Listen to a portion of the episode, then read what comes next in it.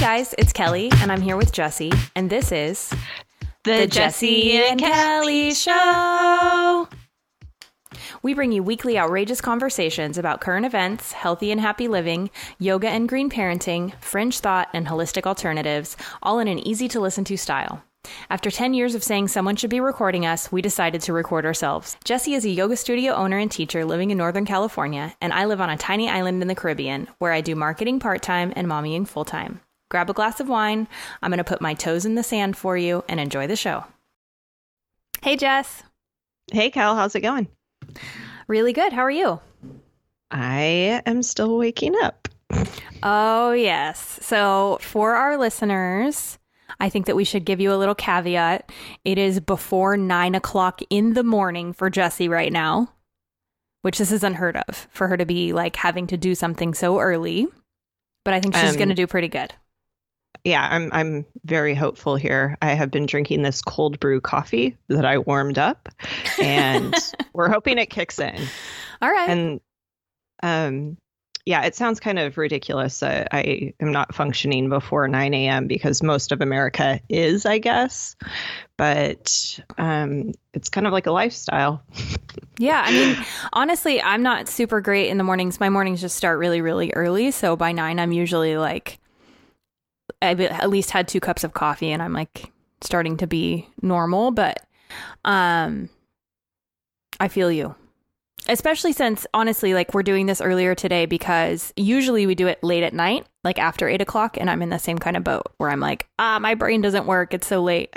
And I'm like, I'm on fire. Right. And it's the same kind of thing where like the rest of the world is up until like one o'clock in the morning and I'm like, oh, it's 8.03. I got to go to bed. Like this is too late for me to be up right now. different strokes for different folks. Very true. Like I'm much more I- of a early riser and a early go to bedder. Ever since we moved, though, I've been getting up super early. So I've been up since six thirty, but I'm still not functioning yet. So All right. What else? Maybe it'll catch up with you. Um, I hope so. But I do have to teach a class later tonight, so let's hope I can still stay with it. I feel like you're going to pull yourself together. It's going to be great. So I had a fantastic weekend, and um, one of my friends came down. It's actually both of our friends, um, and I, you know, do you remember when we went to the Mac counter and we were trying to get our faces super contoured? Yes. Well, so I always have this obsession with like, I wonder what I would look like if I actually had a full face of makeup on. Mhm. You know, like how much I think that too. Um, About myself, not about you. I think that about you sometimes too. Like, I wonder what would happen if Kelli just had this whole white line down the bridge of her nose and then just massive bronzer on the outside edges. I See- always think that. That's what I was thinking was going to happen when we went to Mac, is that we were going to come out and look like drag queens or Mac queens Do you remember that lady that looked like an alien? in Mac. Like, she's, yes, she straight up had like the white line down the nose, and then it was Mm-hmm. really, really dark on the outer edges, and then she had just this crazy eye makeup on. I feel like when you're getting ready to work at Mac, you're like, okay, it looks like I have a lot of makeup on. Better put on more. I think that when you go to Mac, you're like, I really wanted to just move to Los Angeles and be a makeup artist for some special effects movie, you know? but instead, I work at Mac. so I'm just going to do it. I'm going to do it anyways. I don't even care. I love Mac. I don't use all of their products, but I love their mascara. But I always feel slightly intimidated by the girls at the makeup counters. Where they're like, oh my gosh, you do not know how to do your makeup. Yeah, like, what are you doing here buying makeup? But I will sell me? you a lot of stuff. Right. anyway, I'm sorry. I, I feel like we got off on a little bit of a tangent. what I'm really trying to say is uh my friend came down and drew eyebrows on my face. Sweet. So what I have is German eyebrows and what these things do is they grow up, they grow down, they grow sideways, they get curly Wow. and they never stop growing. You're like the Rapunzel of eyebrows. Yes. it's a lot to deal with. Um, so every now and again, I'm like, well, everybody else has really pretty eyebrows, and I'm just over here with my German eyebrows. So let's have somebody paint some eyebrows on for me. Mhm. Um, and so I've gone to like the Benefit Brow Bar, and the girl Mhm. did them, and Kelli and I went to a concert afterwards and I saw an ex-boyfriend and I thought like like I didn't recognize him just because I guess I wasn't even thinking he was there or whatever. And then I in my head I was like he probably didn't recognize me because of those eyebrows. What's funny is I thought those eyebrows were out of control. But now like you sent me or I found the picture of them and they really didn't look that crazy. It must have just been like so different than what I was expect like used to seeing on you. I think that's what it is. I think it's the difference. So I put up on the Instagram a picture of my benefit brow bar experience. It's in the top left, of the last post. And then um, uh, my friend drew on my other eyebrows that I got, which were a lot darker, a lot more dramatic. Mhm, definitely. I feel like they were coming down all the way to my cheekbones, but they weren't really. You know, well, that's but it's the really style a- right now is like a big, bold brow, and I don't know how to do it either because I have really small eyebrows.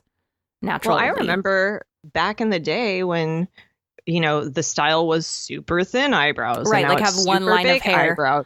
Mhm. Yes. So I think um, my mom told me once that whenever you get married, you continue to do your makeup just like you did when you got married because you just kind of fall into this groove. And that's Okay. what your significant other.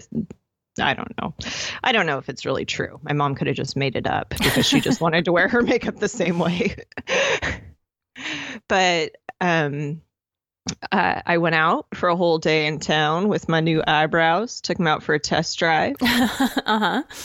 And the only thing I will say, like, first off, my friend is pretty artistic. So she drew them on. I don't think, like, I can barely even line my eyes properly every day. hmm So I don't think that that's something I could handle on my own.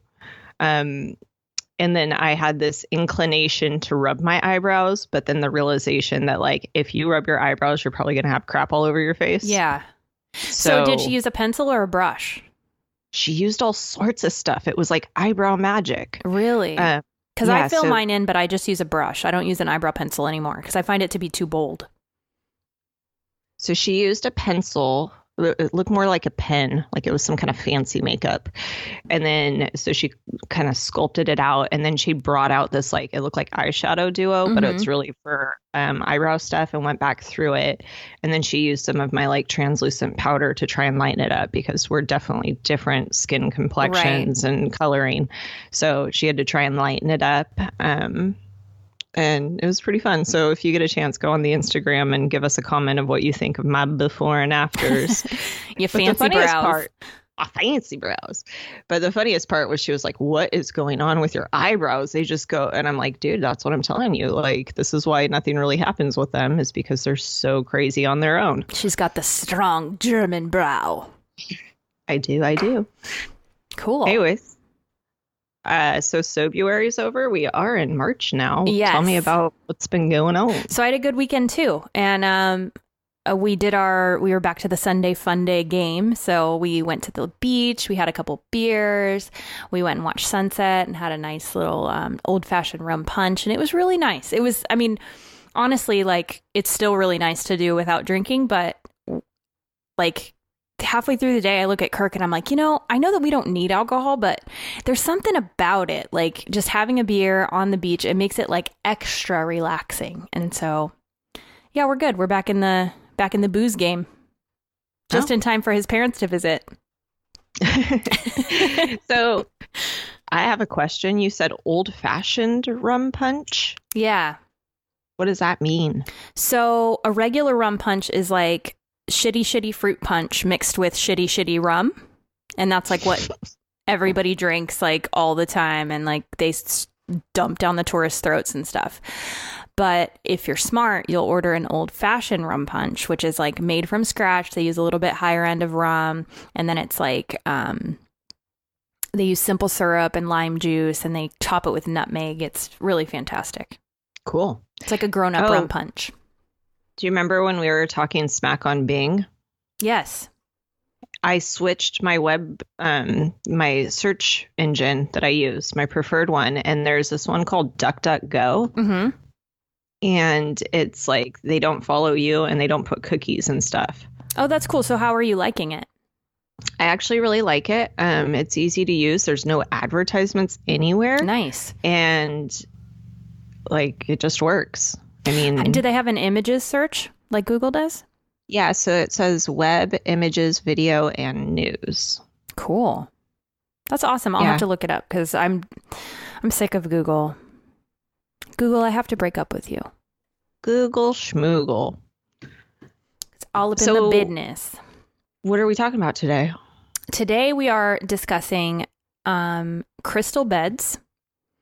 I'm going to talk about postpartum depression and um, going to give you a little beauty tip.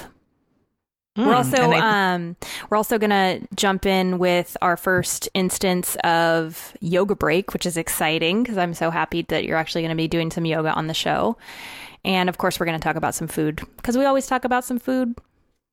yep, food is good. Okay. Mm-hmm. Um, but first, I went to the movies. What?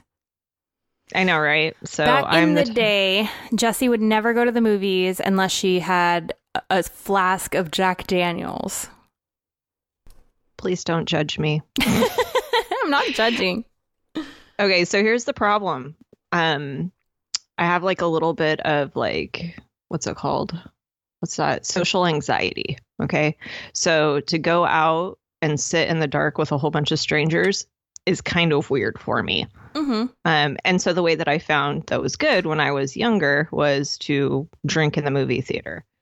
And um, I did not drink in the movie theater, which Wow. apparently may be illegal. Not here. We always bring a flask to the movies now. but it's allowed. Um, they now have different theaters and stuff around. Um, like they have them in Roseville. When we lived up in Portland, they had them, which was really cool. Where they do like the old school round booths, and they bring you food and drinks, and Ooh, that sounds like fun. you watch your movie that way. Yeah, it sounds great. Well, they put one up in Roseville, so um, we'll probably go check that out at some point. But I just stayed local, and I went and saw Fifty Shades Darker. Ooh la la. How was it? Um, I, I okay, so I haven't read the books and I haven't seen the first movie, so I was kind of coming in blind for Okay. a second, you know. And I'm like, okay, well, I can usually follow along, kind of like you know, Law and Order. You hear Mhm. you just like walk in halfway through, and you're like, okay, I can get behind this. Um, and luckily, my friend was with me, and she's just kind of like, oh, this is, you know, just kind of letting me know. Right. Well, so we set up and, you know, I'm kind of like, all right, I can do this. I don't have any booze, but I'm good. And right as the movie's starting, four people walk in and guess where they decide to sit? Oh no. Right next to you? Oh, yes. And it was two two couples and because the girls wanted to sit next to each other, I sat next to a dude. Aw, that's um slightly awkward. through like a soft porn movie. um and i was like don't be a jerk. Don't be a jerk. Just grin and bear it. Like you know you're here because your friend wanted to go here. And we're like talking about moving seeds and i was like okay i'll just sit here. And then anyway so the whole thing was um like i'm sure if if it matches the book accurately i'd probably be like uh, this is kind of lame Mm-hmm. and put the book down. I don't know. It was just really slow and not very interesting. Um, there is this one scene where the main main gal throws a drink in somebody's face, and it is like the worst shot I have ever seen of a drink being thrown in somebody's face. Like, Like, how I do would you make watch that it. look bad? It's dramatic Yeah, on its it- own. it was horrible. Where I was like, "Did you just see that? Oh my god! Like that was." They should have redone that. My goodness. There's no way they should have put that in there.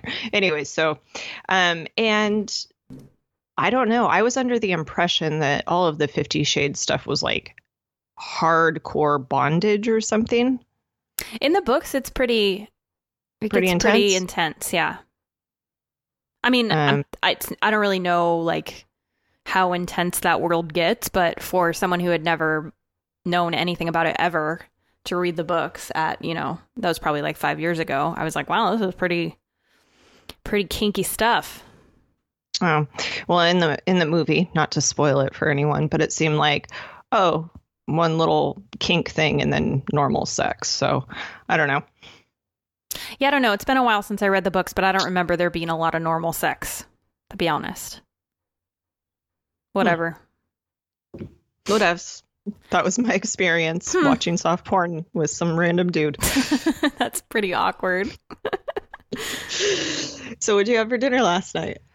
So uh, I made ful medames, which is um, an Egyptian recipe. It's like a traditional breakfast recipe that they make, but I make it for dinner, and it's kind of like chili. You make it with um, fava beans and chickpeas, and you know the usual suspects: tomato, garlic, onion, and um, put in some good spices. So it's and it's nice. It's like a nice thick chili, and then you top it with um, a hard boiled egg and lebna, which is lebna's like super thick Greek yogurt. Mm. Yeah, it's really nice. And um, I learned how to make it from my friend here who is Egyptian, and um, I made it for him once, and he told me that it was better than his grandmother's. Oh my gosh. I know. So funny story about that. So he told me it was better than my his grandmother's. Then I got like this big head about it. And I was like, "Hey everybody, I make fool better than Steve's grandma." And so we moved into this new house and other people were like, "No, I make fool better, blah blah blah." So we decided to have a fool off. And so we invited a, fool bunch off? of people, a fool off. We invited a bunch of people and I think 5 of us made our fool, our version of fool and I had just moved into the house and I blew it. Like I completely blew the recipe. The stove when we moved in only had high heat. So I like could not get my onions right. I couldn't get any of it right. It ended up being the worst fool I've ever made in my entire freaking life. And I totally lost the fool off. Would you say you made a fool of yourself? yes. I would. But Kirk says I'm uh, I got my touch back and he says it's delicious now and that I just had a really bad day that day. What about you? What'd you Yeah. have for dinner? Um, I make this wonderful dish with sweet sweet potato, butternut squash, and pear. And um, I made like a big batch of it so I can eat it for lunch today too. But you kind of like skin the sweet potatoes and then you cut them into rounds Okay. and then um, you di- you cube the butternut squash and the pear. And I I used like two sweet potatoes, like half of a butternut squash, and one pear. And you put all that in a bowl and drizzle olive oil over it, Mhm. and then you add some um, crushed garlic. Like not too much, but a little to make it interesting. Um, and then rosemary, and then you toss that, and then I just lined some cookie sheets with um, foil and put it in the oven, like 375 for about 20 minutes. Flipped over the sweet potatoes, um, and then probably another like 10 or 15 minutes, and the sweet potatoes come out like almost like chips, Uh-huh. like kind of crunchy, and then the butternut squash is super soft, and then the pear just gives it this little oomph that's really nice That sounds really Uh, good. it's so good and it's a great whole foods keeps you full um so i'm excited about lunch Yeah, that's the same thing about the fool. That keeps you full because it's just like chock full of protein, and that's why they I guess they used to eat it for breakfast is because it would keep you full all day. So that sounds really good though. I think I'm probably gonna try to do something like that. So when you eat it for lunch, do you eat it? Do you heat it up? Do you eat it room temp? Is it kind of like a salad at that point? i'm sure you could do it either way i'm going to probably heat it up because i like it warm Okay, cool. um but i think i'll put that recipe up on the blog for everybody Including me. Thank you. you're welcome All right. Are you going to tell us about the Healing Arts Fair? So we hosted the Healing Arts Fair this weekend at the studio, Cool. and with that, we have several vendors that come in. Um, a lot of like psychic mediums, pet mediums, um, tarot card readers, angel readers. I have a couple of favorites, um, and it's a really great group of people. So my favorite is this lady that does aura photography. Mhm. Have you ever had your aura photo taken? No, but I want to so bad. Oh, it's so neat. And I don't, I just, it was really fascinating. So I tell everybody, oh, you got to go get your aura pho- photo taken. It's like 20 bucks. So people are like, oh, $20 for a photo of myself. That's kind of silly. But she does a reading afterwards too. Mhm. And it was kind of like all day long, everybody's like, oh, let me see your photo. Oh, did you get it done yet? You know? Yeah. But um, I got mine done, and the last time, so this is the third time I've had it done, but the first, the last time it looked like kind of like angel wings, Mhm. but it was definitely like kind of shorter and reddish, and they all the different colors mean different things. Mhm. But this one was just kind of magical. So I had all this bluish and greenish color at the bottom. And she was like, Oh, that's kind of like you're on a sea of change, but you're just kind of going with the flow. And I was like, Yeah, I'll take it. And So how does it like? Does she have a special camera or something? yeah, so she has a special camera, and you put your hand on this little thing. It looks like a little palm, but it has these little like metal places for different parts of your hand. Okay. And I'm just assuming, I don't really know, but I'm assuming that it sends a little bit of a, a wave through you or something. Or maybe it's just there to look cool, Right. make you feel like something else is going on. it's a fancy ruse.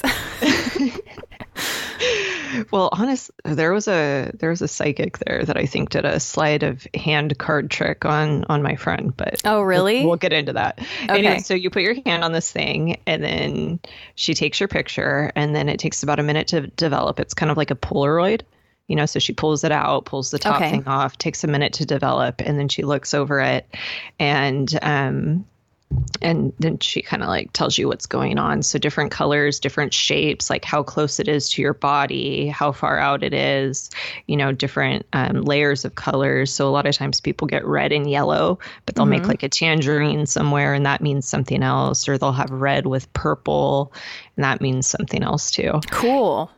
um yeah it's i love it. it and the lady is so sweet that does it like she's by far my favorite i think part of what the aura photography people do is they never bring up any type of negative association with anything Right. so it's always like a very positive encounter Aw, that's cool. Yeah, I totally would love to do that. That whole event, like I saw your pictures on Instagram and I saw it the last time you did it too. It just looks like such an interesting place to be, like in a room with so many people that have alternate ways of thinking. Like the conversations that must have happened like during the course of the day alone were probably like worth it. so the group that comes in is always a very nice group like i know a lot of the vendors as it's the second one that we've done um, but the energy in the space was out of control it was like like everybody was happy to be there everybody was engaged there were a lot of people that came in new people that had never been to the studio people that had never been to a healing arts fair before and i was like watching some people's minds get blown Um, Wow. I know. I would like standing there witnessing it. I was like, this is why I'm in this industry. Like, this oh, is exactly so cool. what I'm. Oh my gosh, it made my heart sing. Um, but we did something different this year too. Um, we had speakers. So every half an hour, like one of the different vendors would come up and speak about a different thing. And that's where I saw a lot of the shifting happen was people were like, you know, they might be waiting to go get, you know, their aura photo done or waiting for a different, you know, person to talk to. And so Right. they had time and they're just sitting there listening and being exposed to this these new ways of thinking. And it, it was fascinating. Um, my favorite part, we were so, so fortunate this time. Um, have you ever heard of John of God? Um, I it sounds familiar, but I couldn't tell you who it was. No. Okay, so John of God is um he's like a famous healer. Um Oprah has interviewed him Wow. and they're like, "Oh, John of God's coming." I'm like, uh, "I don't know who that is." Okay, cool. And so I, I'm talking to my sister, and she's like, "John of God? That's one of Gabrielle Bernstein's freaking um, like teachers." And Gabrielle Bernstein is a famous self-help author. If you ever get a chance, um, Leaning on the Universe or something like that is a great book. I'm still reading it and trying to apply those concepts in my life. And anyways, so we're like, is he really coming? Because I looked him up and it it appears that he lives in Brazil and people travel to him to have like healings done. But he's going to be at your yoga studio. Well, that's what I'm thinking. And I'm like reading all these emails back and forth because this really fantastic lady named Jill kind of puts these things together and I just kind of house it and make sure everything runs smoothly and the facilities are nice. And that's all she said is John of God's coming. And then day of, um, they're like, it's John of God, like one of his people with crystal beds. And I was like, well, I don't care. I already said I'm going to go do this, regardless of if it's him or if it's one of his right. people. Because John of God, I guess, channels a whole bunch of different, like, spirits or what have you to help heal people. Okay. Um, and so then his people channel his teachings and his energy. Um, it turns out the crystal bed is 27 pounds of amethyst. Wow. So it's like, it looks like a massage table, but there's all these rocks underneath it. And then they put like this light thing over the top. And when you go in there, they put on headphones. So you listen to this music.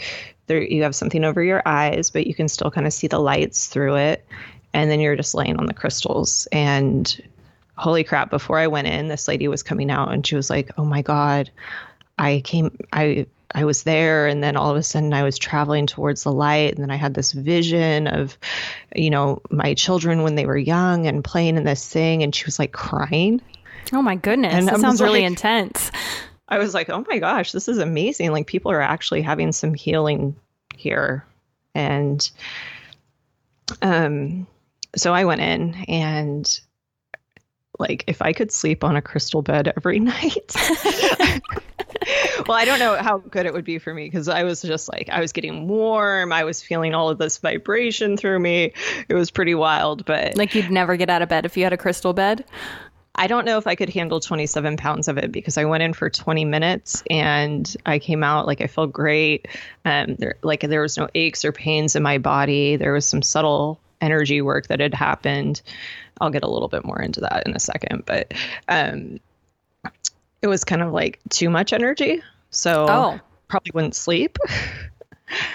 but I did think, oh, I could probably like carve out a place in my mattress and stick a crystal, and Richard would never know.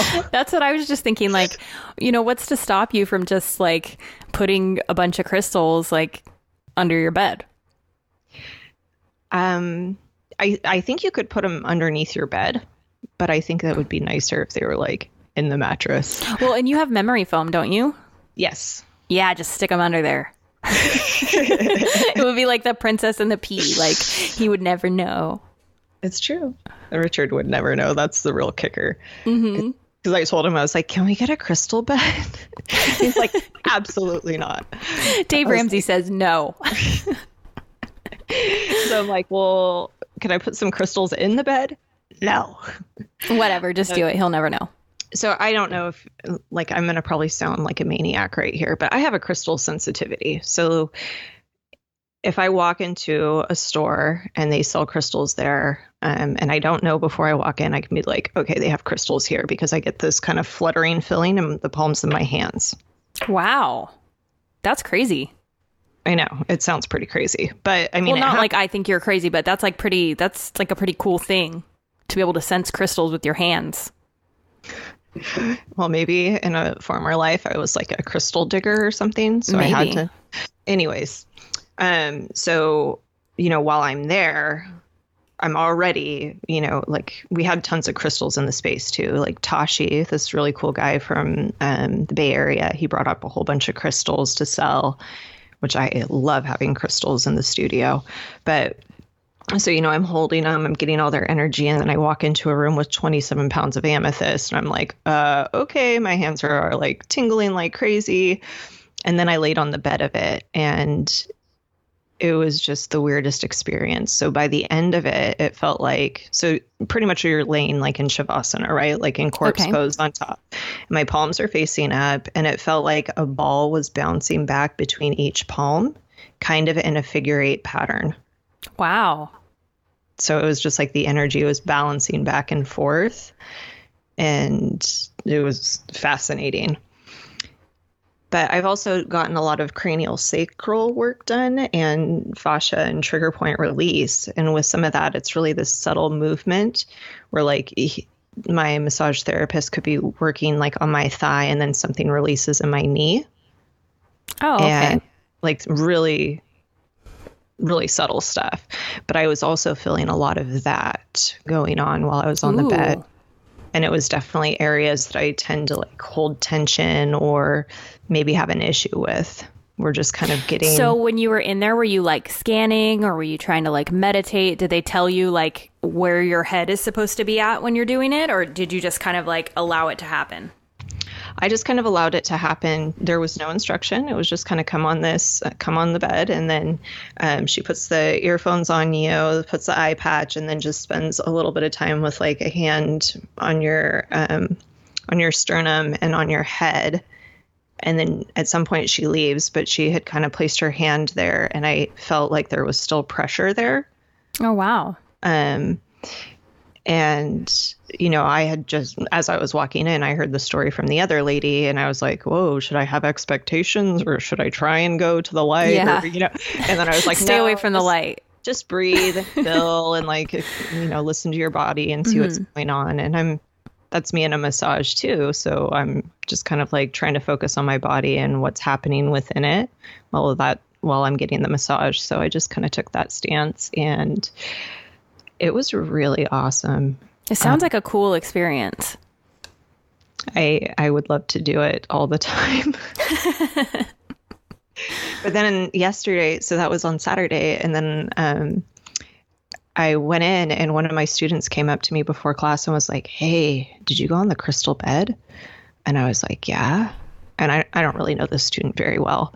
And she was like, Well, what was your experience? Because I felt kind of funny. and I'm like, and I just said, like, then I come back with, Well, I'm kind of crazy and I have a crystal sensitivity. So I was feeling all this energy. And, uh, and she goes, Well, I, I left and I was feeling kind of like weird, but good.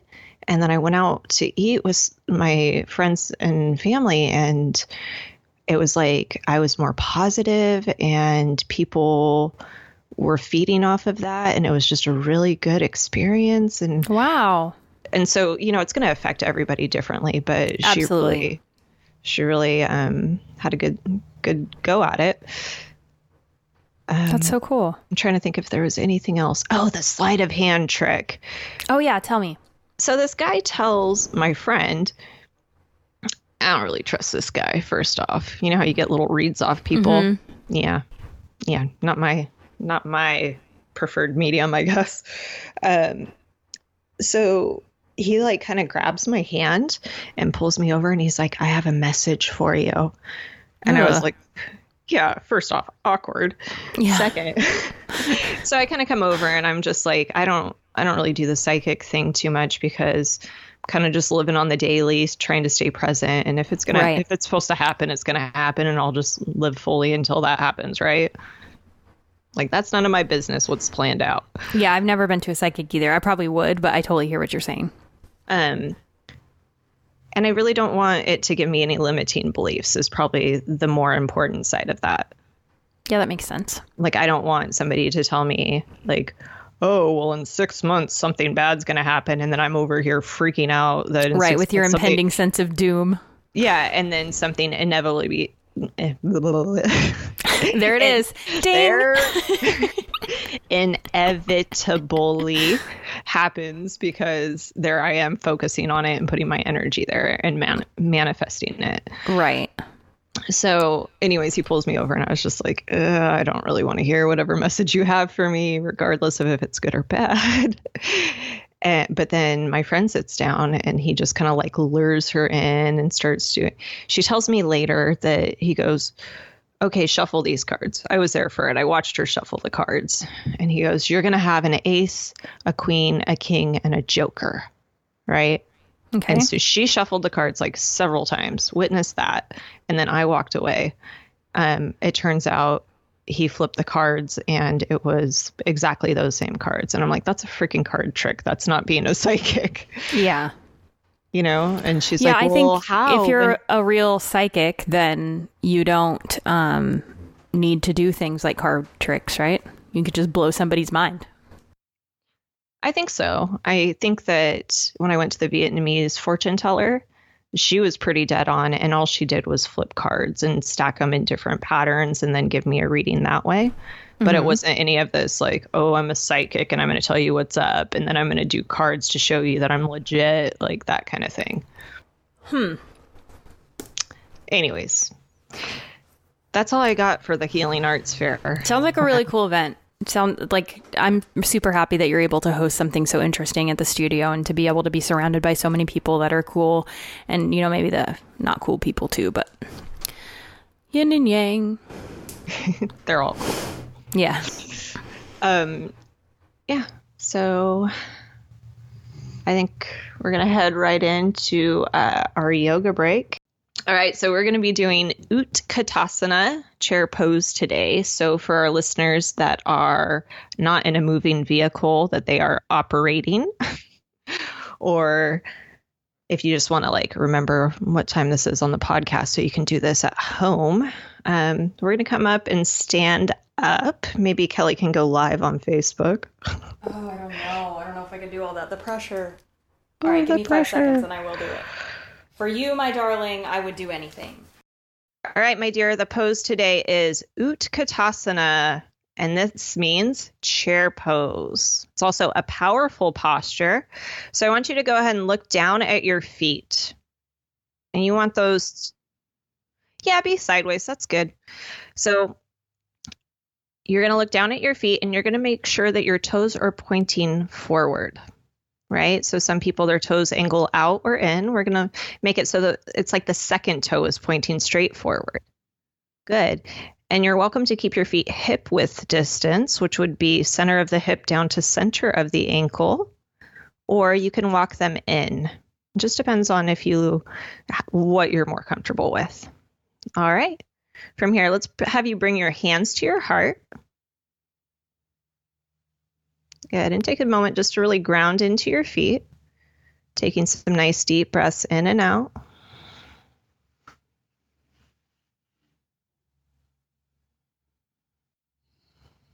Good.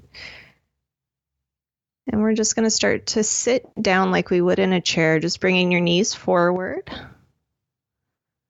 Good. And we want to make sure we can fill across the whole foot, right? So pressing into what we call the four corners. So the outsides of the balls of the feet and the heels. Good. And then if you'd like, you can start to reach your arms up towards the sky overhead. Good. And for some people, this kind of hurts your shoulders a little bit. If that's the truth, you can bend at the elbows, pressing your palms towards the front in what we call cactus arms arms. Good. And so this pose takes a couple different shapes depending on your body. Some people like to start to straighten out the spine by tucking the tail down. I personally prefer coming into more of like a back bend with it. So reaching the tail and the head back. It feels a little bit better in my body. Good. And then, Cal, I want you to start to think about your lower belly. So, below your belly button, like a couple fingers width, you're going to draw that in. Good. Are you starting to feel how this is a powerful pose? Yes, it feels powerful. Good. And then a nice steady breath to support all of it. Good. And this is chair pose. Awesome job, Kel. I hope the listeners also enjoyed it. Can I come out now? No, you got about three more minutes here. No, I'm joking. Come on out. All right, so if you guys want to check my uh, crazy live video out on Facebook, um, you'll find us at the Jesi and Kelli Show on Facebook. And um, yeah, that was fun. That was. Good job, Kel. Thanks. Good job, you. So, I think that you're going to tell me a little bit about postpartum depression. Right. So, today I wanted to take the opportunity to discuss postpartum depression. Um, it's getting a bit of notoriety. I don't know if notoriety is the right word. It's getting some publicity. And I think that that's a really good thing because I think that for a long time, women have suffered from postpartum depression. And I think there's a stigma involved in it any kind of depression, really, any kind of mental illness. And um, I'm just seeing it a little bit more in the news. So, postpartum depression is um, it's typically like any kind of depression or sometimes even anxiety that happens after birth. And uh, recently, Chrissy Teigen, who is John Legend's wife, she was on the cover of Glamour and she's getting a lot of really positive publicity because she wrote an open letter about how she suffered, suffered with postpartum. And it got me thinking about me and myself and my own experience with it. And so um, I noticed that a lot of the articles that I read online about postpartum end in medication. They all say, and now I'm on medication and I'm great. But I had a different experience because I really didn't want to use medication. So what what do they actually prescribe? Is it kind of like Xanax, Zoloft, the all of the antidepressants that are Yeah. My understanding is like if you're having it would be like basically they would give you the same kind of treatment as they would give you if you were having depression and anxiety, like classic depression and anxiety. And um well, how does that translate if people are breastfeeding? I think that there are some that are a lower risk for nursing mothers than others. So my guess is that there are certain medications that you can take if you are nursing and certain medications that you can't take if you're nursing. Okay. So personally for me, first of all, I'm not I'm no longer a medication person. I used to be in my old life. Um, I would take a pill for anything. You know, I would, if I was feeling any kind of way, I would go to the doctor and want a pill. And so, you know, I've been on lots of different medications over the years, including antidepressants and anti anxiety medications. But right now, for who I am at this point in my life, um, taking medication was just not something that I really wanted to do. So, my experience with postpartum was um, I actually didn't get it until I was, my daughter was six months old when I started getting it. And I always thought, like, dang, postpartum, like you're crying with your newborn and, you know, you have a perception of what you think it will be like. And for me, it was not like that. Um, like Chrissy Teigen talked about, she, you know, the way that it affected her was that she was just unhappy all the time and that she had like a short temper. And for me, um, I felt worthless. Like, mm. I felt like I was trying all day, every day to be like this wonderful mother and this wonderful wife and this wonderful employee and this wonderful friend. And that just all of it I was failing at. And so, what that kind of turned into was me fantasizing about killing myself like oh all goodness. day, every day. And I'm not that person. I've never been suicidal in my life. So some time passed, and I finally was like, oh my God, like I have postpartum. Like I never uh, attempted suicide. I don't even know that I could really say that I was suicidal, but I was having suicidal thoughts. And it was awful. Do you think because it was at six months and not like after the first month that you had these issues, that it took you a while to connect that it was postpartum? Most definitely. Because, yeah, like I thought that if you're going to get postpartum, like you'll get it right away. You know, you'll your baby's going to be a week old and you're going to feel your postpartum happening or whatever. But for me, I was great and fine for six months. And then all of a sudden, almost out of nowhere, it just like hit me like a ton of bricks. So for me, I think that there were a lot of causes. And the first and biggest one was hormones. And I've always been a slave to my hormones. Like before I had kids, I I just have like the worst PMS in the world. Like I remember telling my boss one day when I worked in an office, like I need to go home. I am in such a bad hormonal place right now that I am afraid that I will like lash out on somebody. I need to go because I just like I've always sort of had like that out of control feeling regarding my hormones. And so I think that it's not that big of a surprise that you know my hormones caused this crazy issue for me you know, after having a baby, which is the biggest hormonal experience of your life. Yeah. I mean, the thing about hormones is they're they're invisible. Like there's nothing right. that tells you that that's what it is.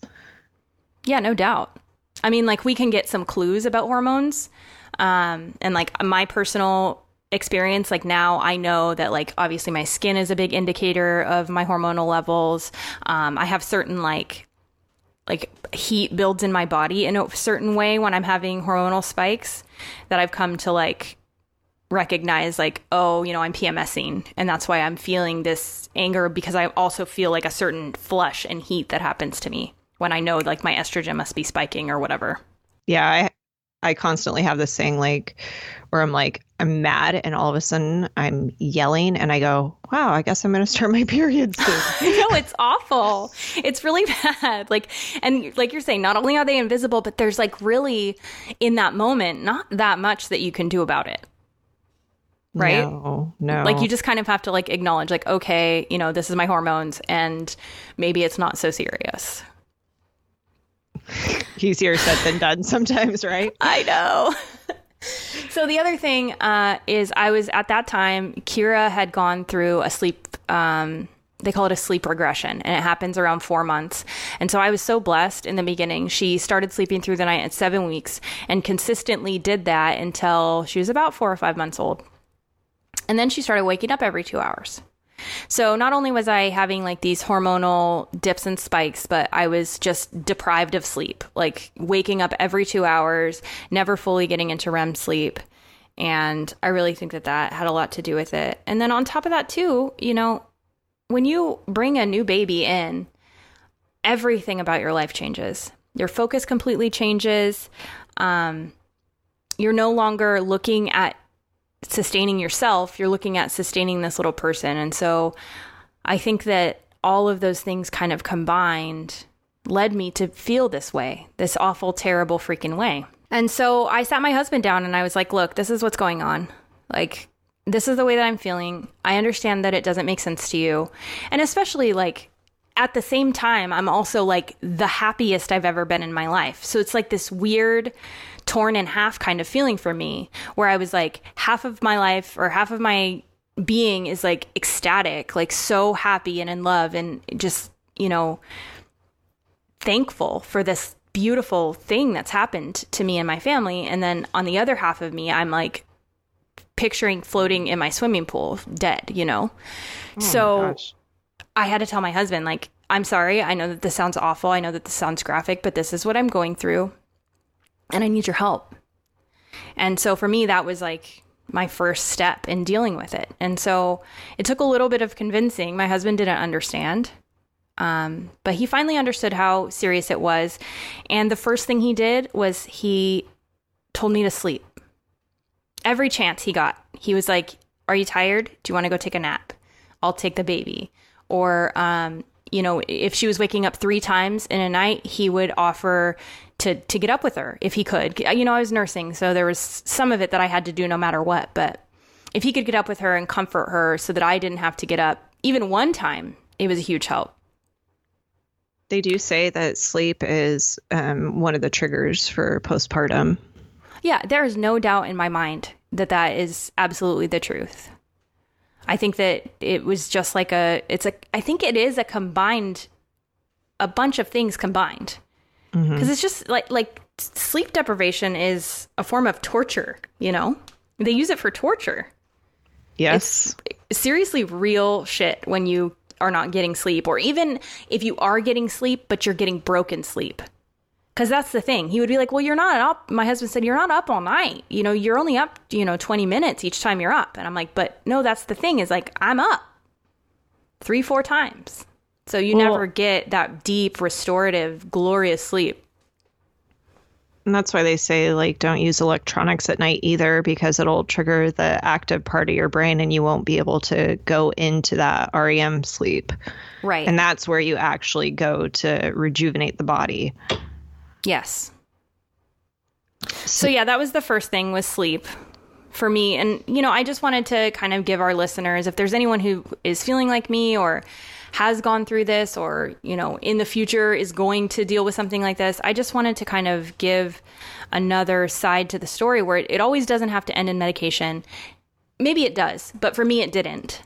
And, you know, if you're the kind of person like I am where maybe that's not the way that you want to go with it, um, you could try some of the things that I tried. Does that make sense? Yep.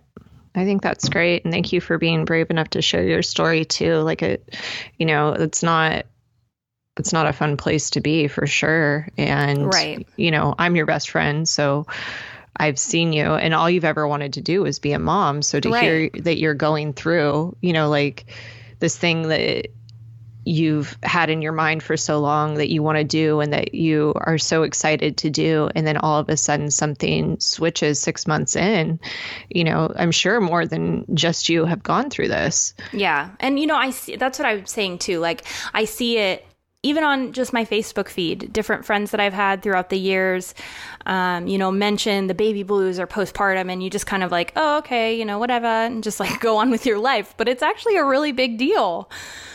Yeah, I um I think that yoga helps a lot with hormones too, just balancing the hormones. I haven't seen yes. any research on it, but I know within myself that it helps neutralize my hormones to like a a calmer place for the most part. Right. So that's the other thing that I started doing was first sleep, and then I had um, I made time for myself. And the way that I chose to use that time was in yoga. And um, I had signed up for a gym membership when I was pregnant because I wanted somewhere air conditioned to waddle. And my gym offered uh, yoga classes. So once I started feeling this way, I was like, okay, I need to kind of like get back to myself. Like, obviously, I'm losing sense of myself. And so I started calling my babysitter and having her come two hours early so that I could go to yoga class before work.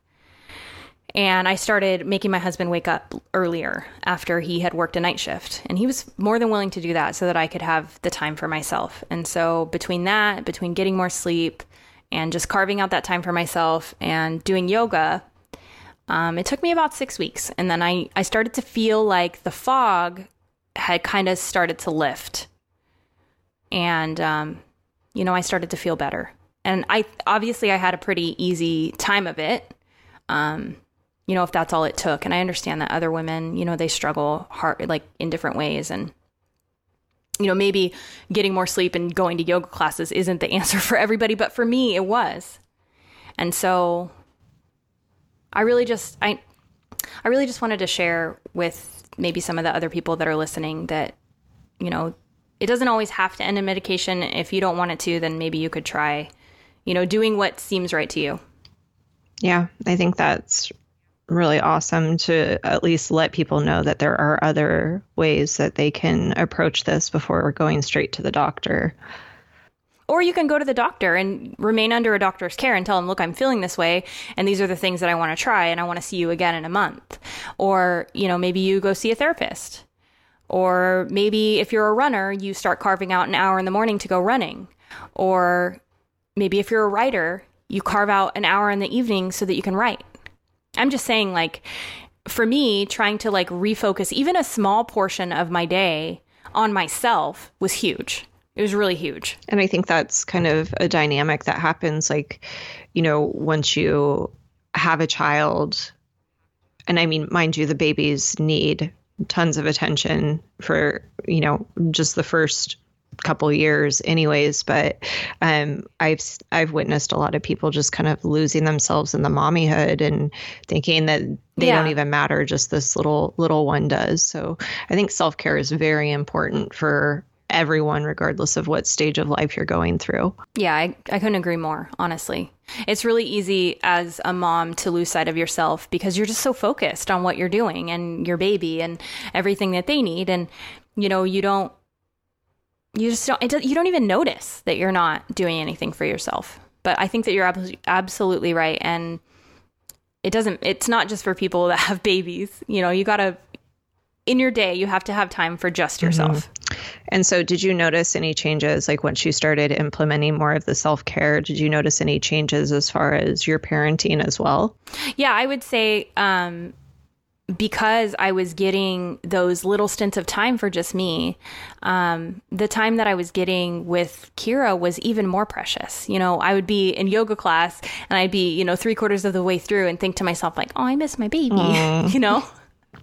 so it was nice, you know, even though I was getting the time for myself, it also was like kind of rejuvenating me and my spirit to be an awesome mother and also ridding myself of those feelings of worthlessness really did a lot for my mothering, for my wifing, for my friending, I'm sure.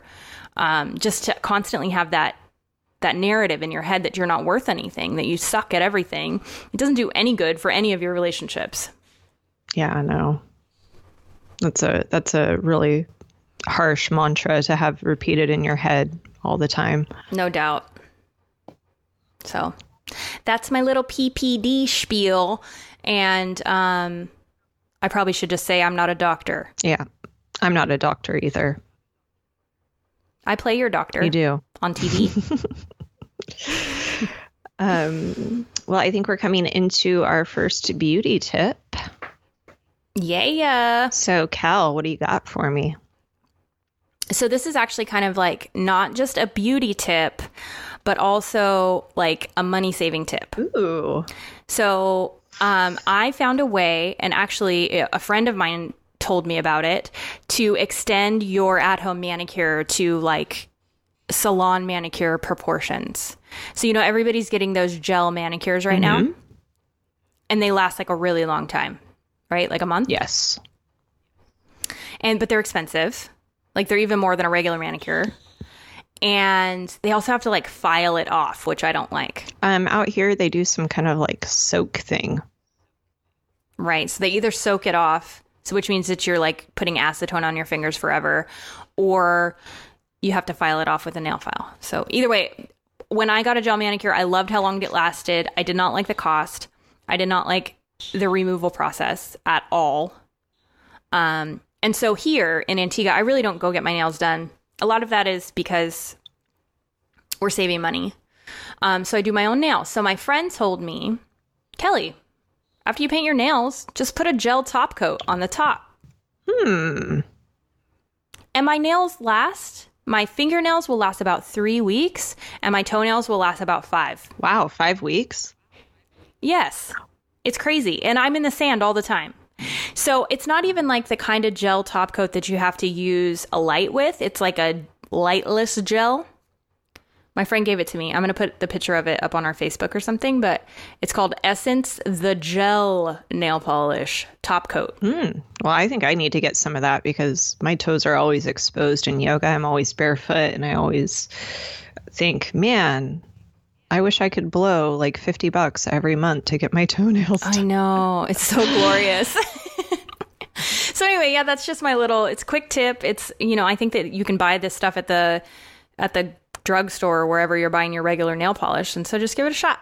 Instead of putting on a regular top coat, put on this gel top coat and then let me know if it makes your manicure last forever like it does with You know me. what I think people should not do is use What? glitter as a top coat, like the glitter top coat. Yeah. Because every time I do that, it takes forever to get off. Mm-hmm. Yeah, my trick for that is um, don't even fuss around with nail polish remover. Just go to the straight acetone, which is what they use in the salon. And you can buy it right by the nail polish remover, 100% acetone and a cotton ball, and it will take off glitter. It will take off What do you think they put in there? Like super glue with the glitter? And then I don't know. but you're right. You cannot get that shit off ever, and it like shreds the cotton balls. It's so gross. I'm always like, oh, I want to put glitter on my toes. No, I don't. yeah, it'll never come off. I'm all, if you want to wear that all the way through summer, go ahead, Jesi. right. You want a long lasting manicure? Glitter. But then it'll just be glitter and like some rugged looking pink or something. And it'll get all caught in your hair. Hey, but you Yeah. know what's crazy? So all these people out here are doing um this stuff called lip sense. I think I sent you the link for it. Um I don't know if you did, but I saw one of our mutual friends is like selling it.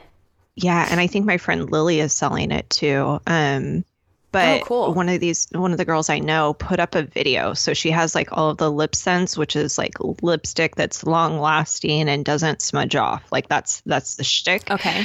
Um, but I guess they make other makeup too. And so she put up this video of her in the shower with clothes on. Uh, Okay. and she had a full face of makeup on. And she she like starts wiping it off with a towel and nothing happens. And she like puts her What? hand on her lips and rubs back and forth and shows you her hand and nothing happens. And then she dumps a bucket of water on her head. This is it's hysterical. Maybe I'll I'll try and get a hold of that video so we can put it up. But she dumps Yes. a bucket of water on her head and nothing happens. And I'm like, whoa. Wait. So how do you get it off? No, though? that's my question.